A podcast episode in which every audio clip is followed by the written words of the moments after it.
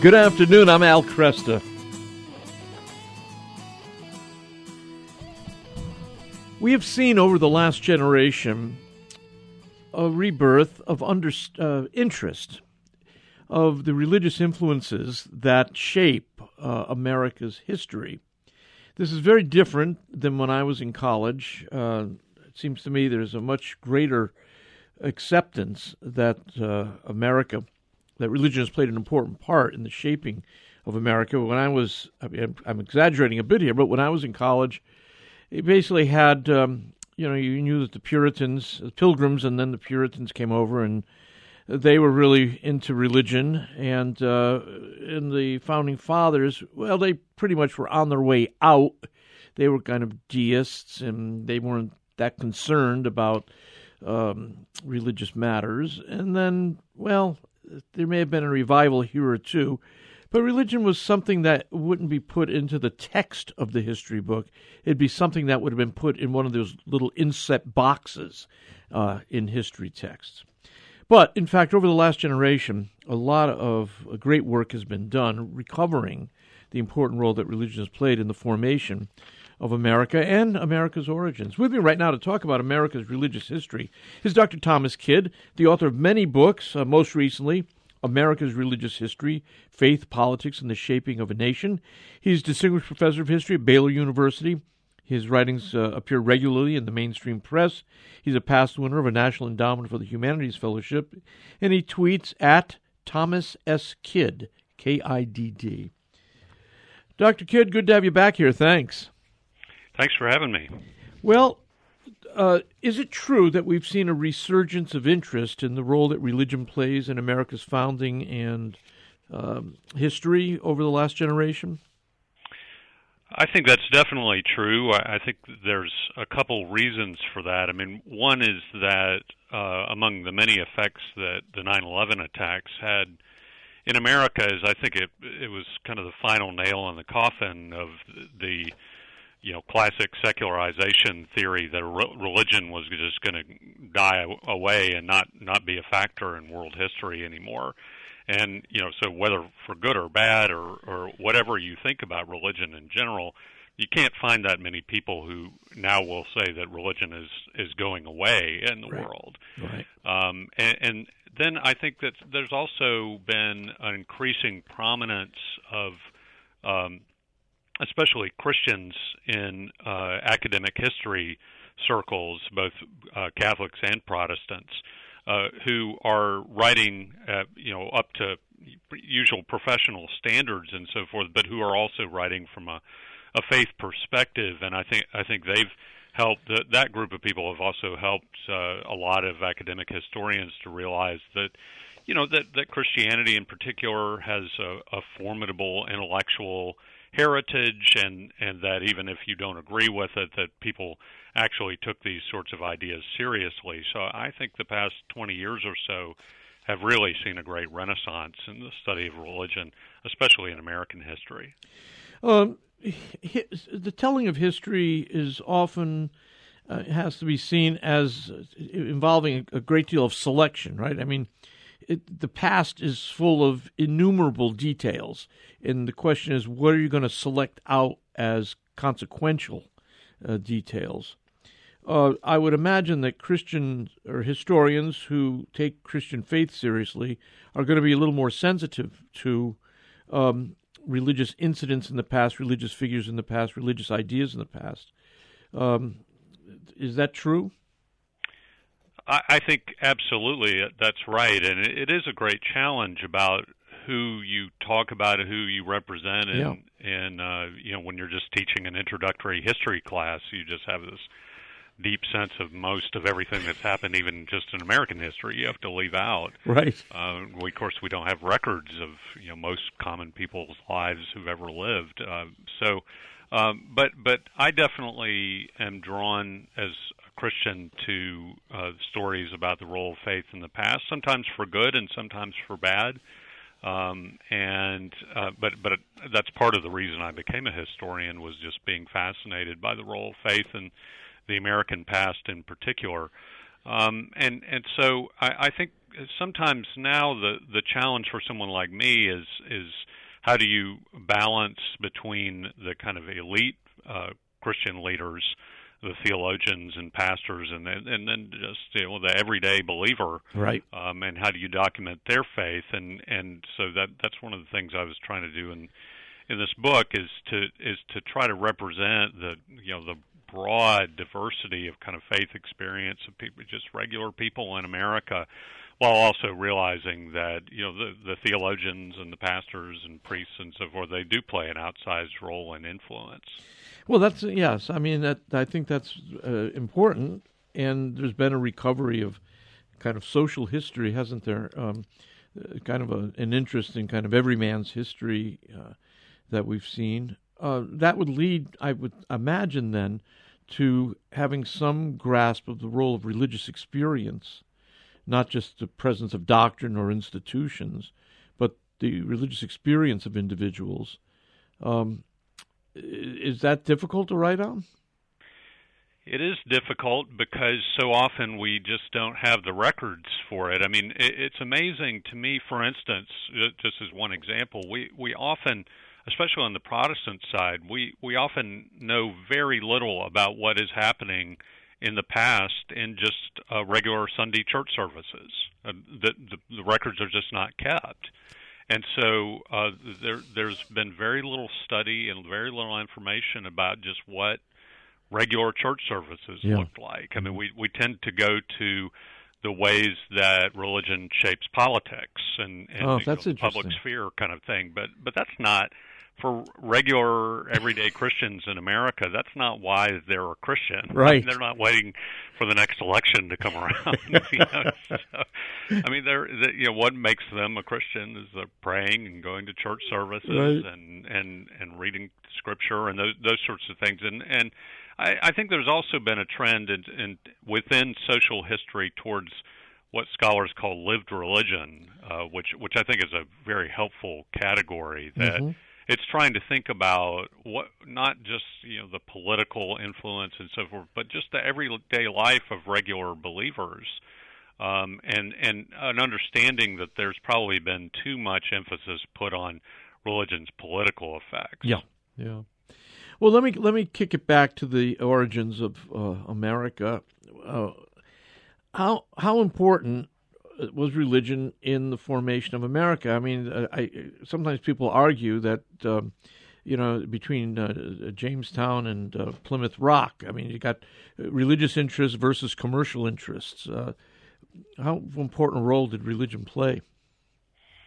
Well, I think in about half the colonies, religion is the the animating reason why the, the colony is being founded, and that, that's certainly the case in the New England colonies and uh, Pennsylvania and so forth. But but even in a place like Virginia, uh, religious assumptions and motivations are everywhere. Even though you you wouldn't say that Virginia or South Carolina are being founded for religious reasons, mm-hmm. um, and and so you know you look at Virginia, we've just in the past decade dug up the foundations of the first Protestant church in North America there at Jamestown, and that's the church where John Rolfe and Pocahontas got married. Huh. Um, and, and and you know what did what did the Virginia colonists do when they showed up on the shore of the Chesapeake Bay? They erected a cross. Yeah. Um, yeah. So so th- these are people who live in such a deeply deeply Christian biblicist culture uh, that that there's just no way that they could get away from those kind of influences. Uh, that's that's you mentioned biblicist. How how much of a grasp did uh, you know your average layman have of Scripture in those early days? Right. Well, in in the North American uh, English colonies, you know, they're they're mostly Protestants, and uh, you know, Maryland is is more of a Catholic sure. colony. Another one of the colonies founded for religious reasons, um, and and so there would be some difference, I think, among Catholic and Protestant, and black and white, and and so forth. And obviously, literacy is a huge is a huge issue. But even the people who couldn't read um, were often sitting in sermons that were very sophisticated by our standards, uh, mm-hmm. and and sometimes quite long, two hours long, yeah, yeah. Uh, multiple times a week. And so, if if say you were a New England farmer who, who couldn't read very well, uh, but you went to church every Sunday and maybe on Thursdays uh, for a special service week weekday service. Um, you you would have gotten a whole lot of the Bible preached and and intricately explained to you, and so even people who uh, weren't very literate or literate at all could actually achieve a very high level of biblical literacy. So I, I think, especially in New England, but in in the English colonies generally, I would say there was a pretty high level of biblical literacy. So the the scriptures, I mean, the narr- the biblical narrative then is is is that seen. I mean, that's not just a, uh, something they they saw at work uh, on Sundays during sermons, right? Did they was it common to understand one's life, one's community, one's family, as well as one's church, as as living out that the dynamics of what we see in the biblical story. Was the biblical story still alive? I guess is what I'm saying. Um, for yeah, I, I think absolutely it is, and and I, I think that you you see it even in uh, the, uh, the the the founding fathers moving up to the revolutionary period, the mm-hmm. ones that are considered to be more deistic, uh, like Ben Franklin or Thomas Jefferson. I mean, I mean, somebody like Franklin is so deeply biblically literate um, because he grew up in a Puritan family in right. Boston um, that you know his his vocabulary is just teeming with biblical phrases all through his letters and everything.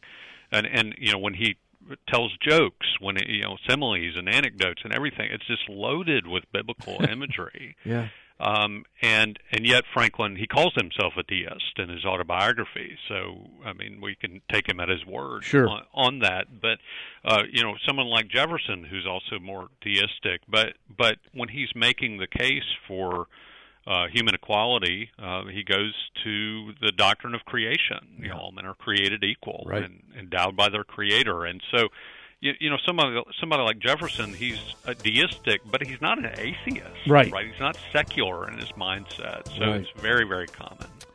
Dr. Kidd, hold it there. We'll come back on the other side of the break and continue the conversation. Dr. Thomas Kidd, my guest, America's Religious History, his newest book, Faith, Politics, and the Shaping of a Nation. I'm Al Kresta, and we'll be right back.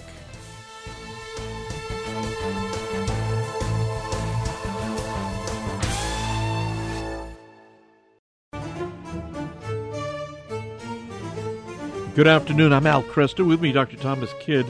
He is author most recently of America's Religious History, Faith, Politics, and the Shaping of a Nation. I guess uh, I've noticed in uh, among evangelical activists uh, on the right, there's been a strong, there was, I don't know if it's still as strong as it was 30 years ago, uh, the claim that America is a, quote, Christian nation. Um, that's a loaded phrase. What in the world could a historian make of a sentence like that? Um, right, and and there is still a, a, subset of evangelicals who are interested um, in in promoting that that line. I I think it, it's a little too clumsy for my taste. Yeah. I mean, I, I think we we have to get down at least one step more detailed, and say, you know, was America overwhelmingly Christian in in terms of the way people understood themselves at the time of the founding? Absolutely uh, do Christian ideas heavily influence the founding? Um, yes, certainly. Um, but I, I think where it's gone to seed is is the the desire to turn all the founding fathers into sort of born again believers. Right, right. Um, and even someone like Jefferson, who is, is it's not hard to find out that he denies the Trinity and he right. denies the resurrection and he doesn't believe in the validity of the miracles in the Bible, and so I mean he, he he's trying to fit someone like that in as a traditional Christian. I think means that we're really watering down what it means to be a Christian right. in, the, in the name of patriotism, and I, I think that's a really bad idea. Yeah, yeah. Um, when how how important are these awakenings?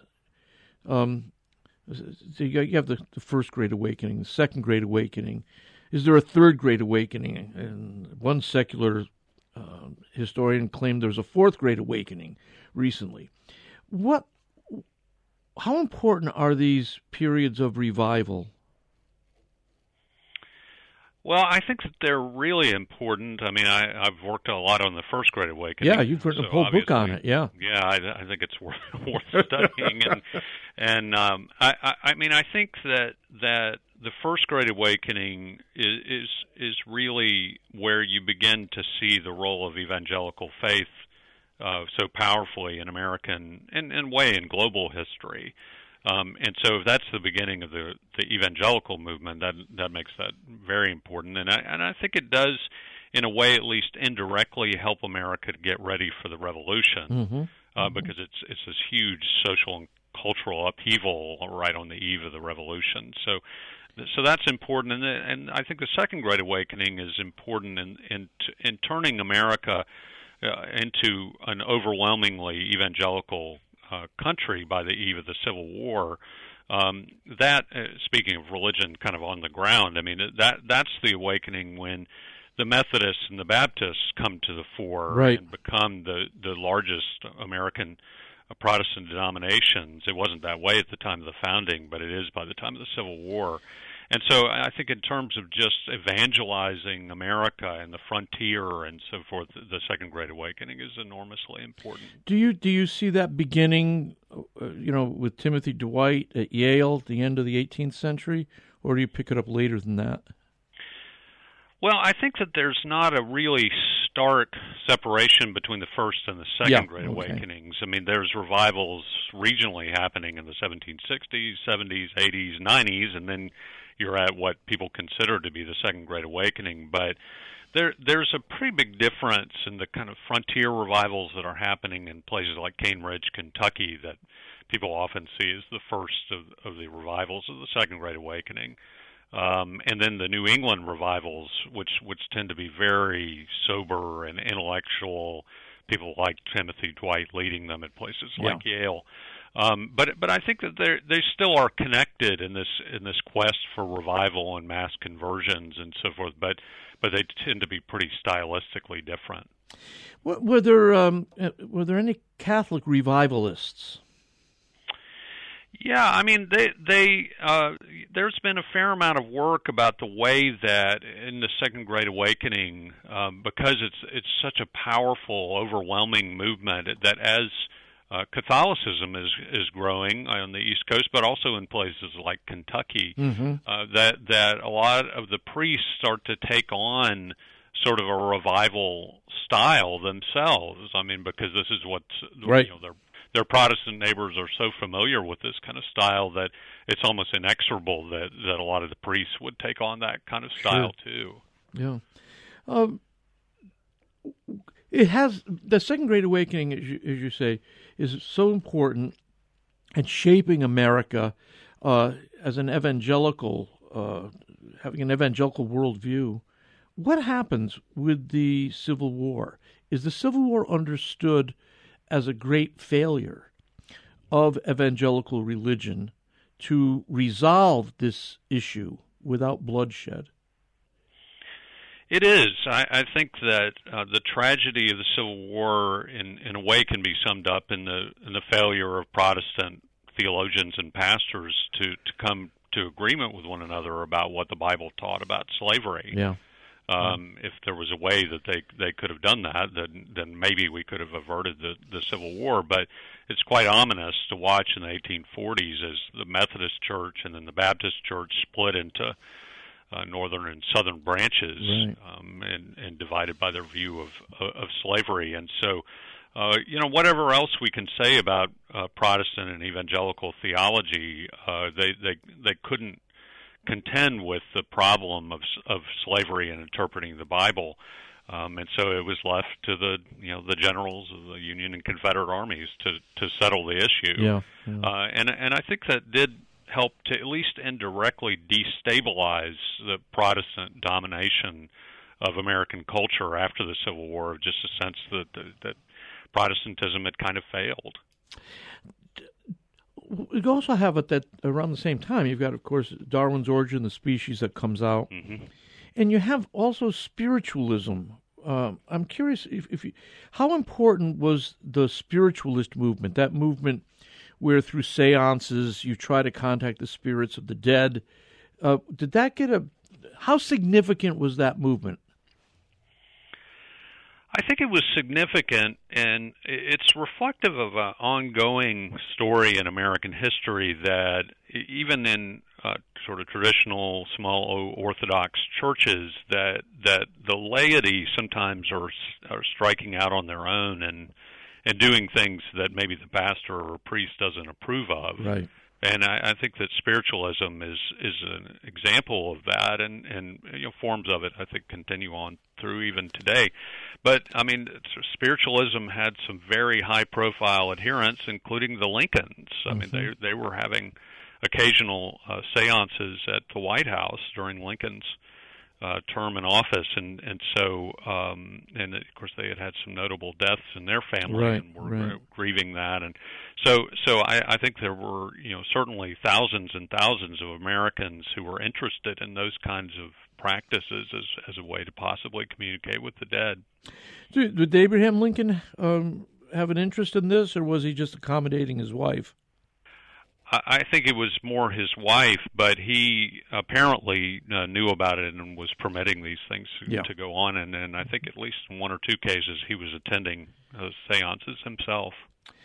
The uh, following the Second World War, um, evangelical Protestantism begins to lose its grasp on. Um, uh, does it begin to lose its public significance? After the sec- after the excuse me after the Civil War? I think that it, it Protestants feel increasingly threatened because of you know the turmoil of the Civil War and then the rise of Darwinian um, beliefs and uh, higher criticism of the Bible, and that feeds into um, uh, what we call the fundamentalist modernist controversy of the late 19th and early 20th century, where uh, the traditional denominations and seminaries were trying to fight back uh, this sort of new thought about well the Bible is just a regular book and it's subject to the same criticisms that you make of any other historical book and that sort of setting aside the idea of divine inspiration of the Bible. Uh, and, and when you add evolution into the mix, uh, the, the, a lot of the traditional Protestants see themselves increasingly as, as beleaguered and, and threatened. Right. And they're trying to expel liberals from the denominations and seminaries with uh, with uh, mixed results. And I think that that, that all uh, symbolically comes to a head in the Scopes trial in 1925 when there's an effort to keep controlling the teaching diet of the schools with regard to uh, the public schools with regard to evolution, mm-hmm. uh, and they win the case, but but um, uh, in you know and continue to be be able to ban evolution from public schools in Tennessee, but they kind of lose the cultural war, I think, on that issue. When do when do the denominations begin to lose uh, control of university life? I mean, you have the development of Johns Hopkins and Cornell. Uh, when when does that occur?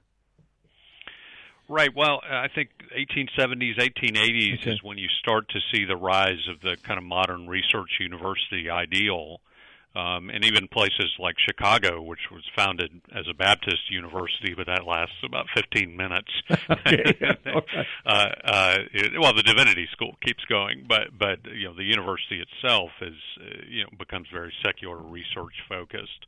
Uh, very quickly, um, and and then there's a, a slower trend, I think more subtle in many ways, away from Christian commitment at the older elite uh, Ivy League schools that that were founded as Christian schools, but uh, sort of slowly and from the inside out turn turn away from right. their Christian commitment mm-hmm. towards a, more of an ethos, and then and then finally just denying any religious commitment at all that comes into place, say by the uh, post World War II era. Yeah. Um, when when uh, we when after the fundamentalists after the Scopes trial, 1925, and uh, you've got a split within Protestantism between um, you know liberals or progressives uh, and your more uh, Bible believing fundamentalist groups. Do we do we see um, most people count fundamentalists out? Is that right? I mean, the story is usually told that that's the knockout blow um, for fundamentalism, 1925, the Scopes trial, and then they kind of go underground. Uh, they're no longer considered publicly significant. Is it really that bad? No, I don't think it's that bad. I mean, uh, the the fundamentalists didn't really receive the Scopes trial as as uh, loss because you know Scopes was convicted of teaching right. evolution. I mean, That's he right. lost the case. The ACLU lost the case, and and so, uh, but but I think because of the trial and the play and the movie that it has been portrayed as this great fundamentalist defeat in Yeah. American pop culture. Dr. Kidd, can you stay with me another segment? Sure. Very good. Dr. Thomas Kidd, my guest. We're looking at America's religious history, faith, politics, and the shaping of a nation. I'm Al Kresta.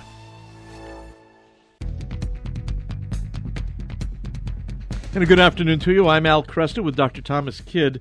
America's religious history, our topic, and the title of his newest book. I wanted to also see where Catholics and Protestants begin to um, have some interface here.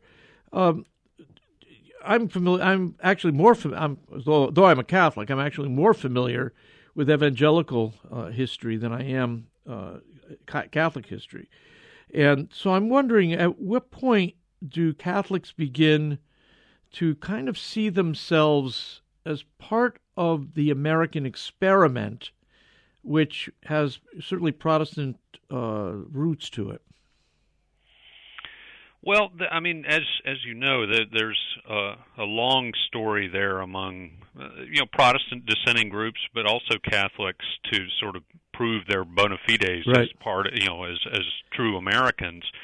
And and some of that happens when uh, Catholics serve in uh, the military, uh, and and that that's often. Uh, you know, for both ethnic and religious minorities, that that's a, a, a an important story of you know, well, we served the nation and we Right. gave you know, our sons gave their lives for uh, for the nation in the Civil War, World War One. Um, but but along with those developments, I mean, there's there's huge waves of Catholic immigration that are happening in the 1830s and 40s, in the, the 19 teens. So you know, from the 1870s to the 19 teens, the huge mass waves of Catholic immigration that bring out the kind of anti-Catholic Protestant sentiment among a lot of elite Americans, and so uh, there's a lot of back and forth on that. But but I think certainly by the 1950s, when you get uh, Catholics contributing uh, mightily to the anti-communist Right. crusades, and then uh, I don't have to tell you the election of John Kennedy in Right. 1960. I think is is really it's not the end of anti-Catholicism, obviously, but it's it's a really big moment when Catholics feel like, well, we can elect a, a, a president, so we're we're very much part of the American Right. tradition and experiment. I've I've been talking to uh, you know younger uh, Christians and younger Catholics in particular uh, that I work with, and something I've noticed in our conversation is that my experience. Uh, I was born in 1951. My experience of growing up as a Catholic uh, during the Cold War and coming up to Kennedy's election which I actually do remember, even though I was only nine years old. Um, there was something about that which was, was very important. So I grew up believing there was actually a battle going on between good and evil, between the atheistic communists and the Christian Americans, and that it was important to God that, um, you know, th- th- this was something that meant it took place in space and in time. This was actually going on. It had a very uh, kind of spiritualized political history there. That isn't true for this more current generation of Christians. They don't have the same. Um, they don't have the same sense, it seems to me, of a bifurcated world where you had the good guys on one side, the bad guys on the other, and that God thought it was important that one side win over the other. Uh, they don't seem to have that kind of moral clarity. And again, I'm speaking. I was only I was a kid uh, then, going in into my teens. But I think that idea of civil religion was very important for uh, young boys and young men of my generation. Uh, it made us believe that God was at work in the world on a big scale, not just on a personal piety level. What do you make of that?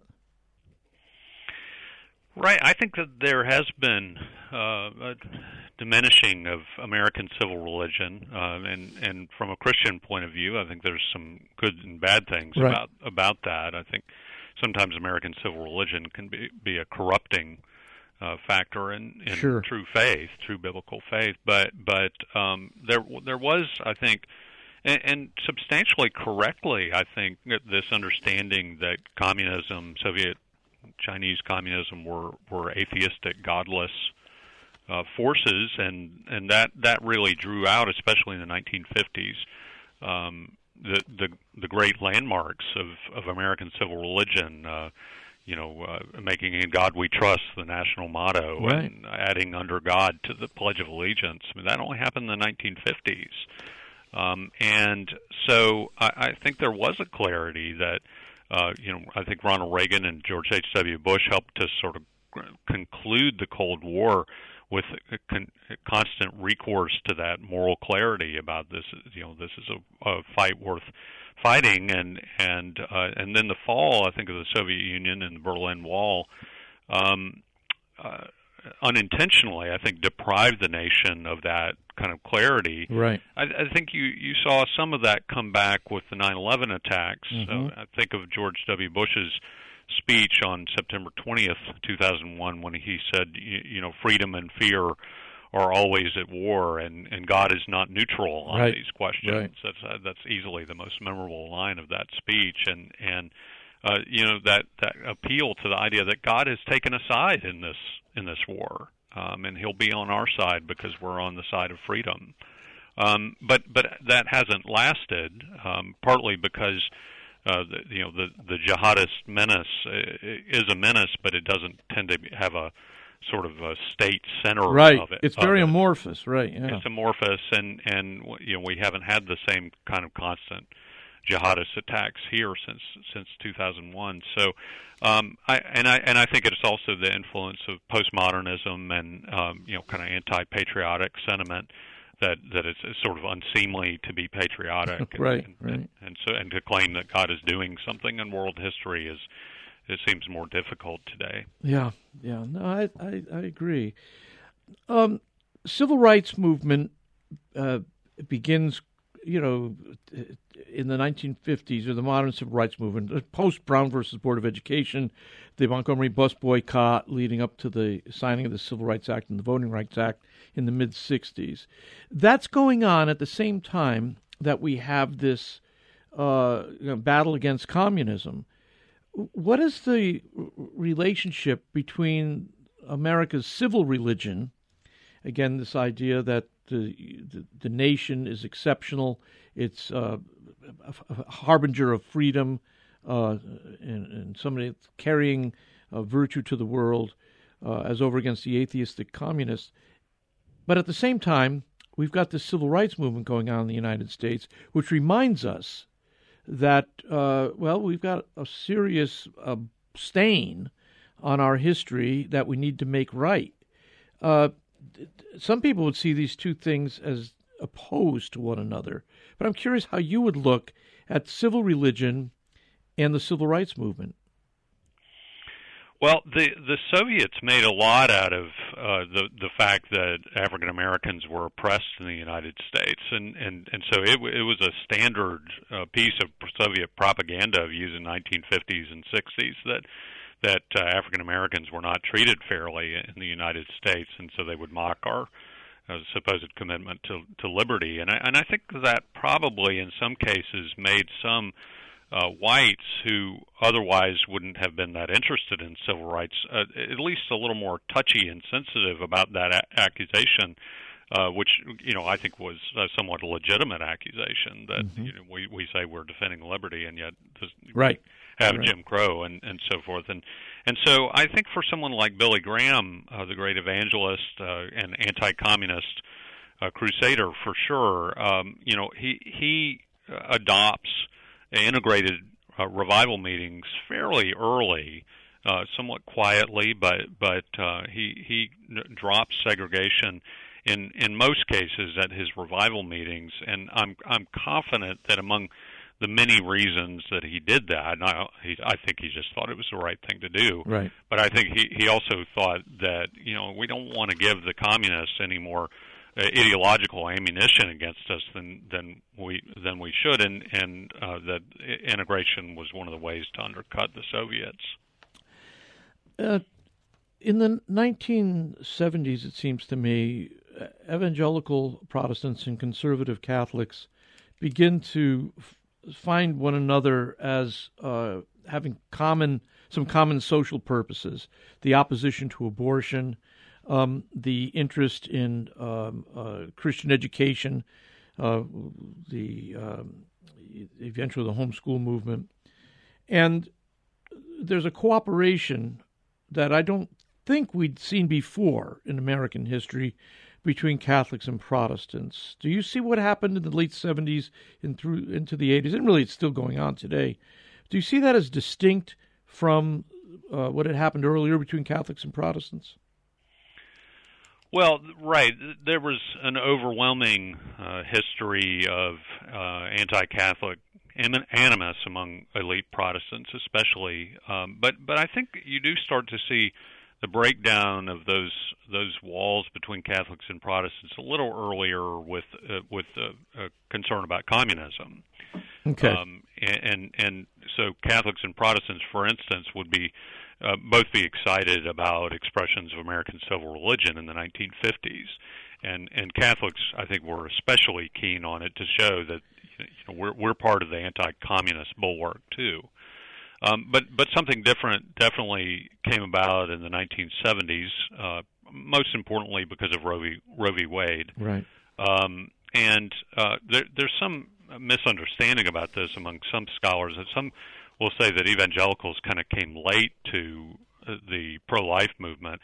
Uh, that that's really only true for Southern Baptists, um, and, and there's a variety of reasons why there was some pro-choice sentiment among uh, Southern Baptists. Mm-hmm. But you know, Christianity Today, the National Association of Evangelicals, immediately denounced Roe v. Wade uh, in 1973, and and uh, found that you know the, their most vociferous allies in the pro-life movement were Catholics, yeah. and so so that that set up a, a natural cultural alliance uh, between uh, evangelicals and, and Catholics that, as you say, has has mostly uh, continued to flourish through uh, the present day. Although I think in some ways the Trump administration has, has has brought some of that into question because now we we you know seem to have a pro-life president, and and that's I think has allowed some some more differences to come out between uh, Catholics and, mm-hmm. and evangelicals and kind of First Things circles and, and, and so forth, the First Things magazine. But but the point is is that I, I think the 1970s really does signal an almost unprecedented rapprochement between uh, evangelicals and Catholics yeah. in America. Yeah. Uh, how important do you think Francis Schaeffer was to mobilizing uh, American evangelicals on the life issue? I think that that Schaeffer is he's definitely the most important kind of pop intellectual evangelical leader of the 1970s and, and 80s among evangelicals. I mean, um, and and he does, I think, uh, crystallize evangelical opposition to abortion. Although, as I said, I think I think it's been regularly overstated about how much evangelical resistance right. there was right. to to the pro-life movement. But for people like uh, Jerry Falwell Sr. and and uh, some other of the leaders of the Southern Baptist Convention, uh, Schaeffer's influence clearly plays a role in in helping them to think through the abortion issue. Um, but for a lot of evangelicals, Schaeffer's just uh, pushing on an open door, ready for the case to be made yeah. against abortion. That's a that's great, great, uh, impre- great image. Thank you. Well, Dr. Kidd, once again, uh, thanks so much for your time with us today and for the work that you're doing. Uh, it's very helpful in orienting us to our responsibility as uh, Christians in this nation. Thank you. Thank you very much. Dr. Thomas Kidd, America's Religious History, Faith, Politics, and the Shaping of a Nation.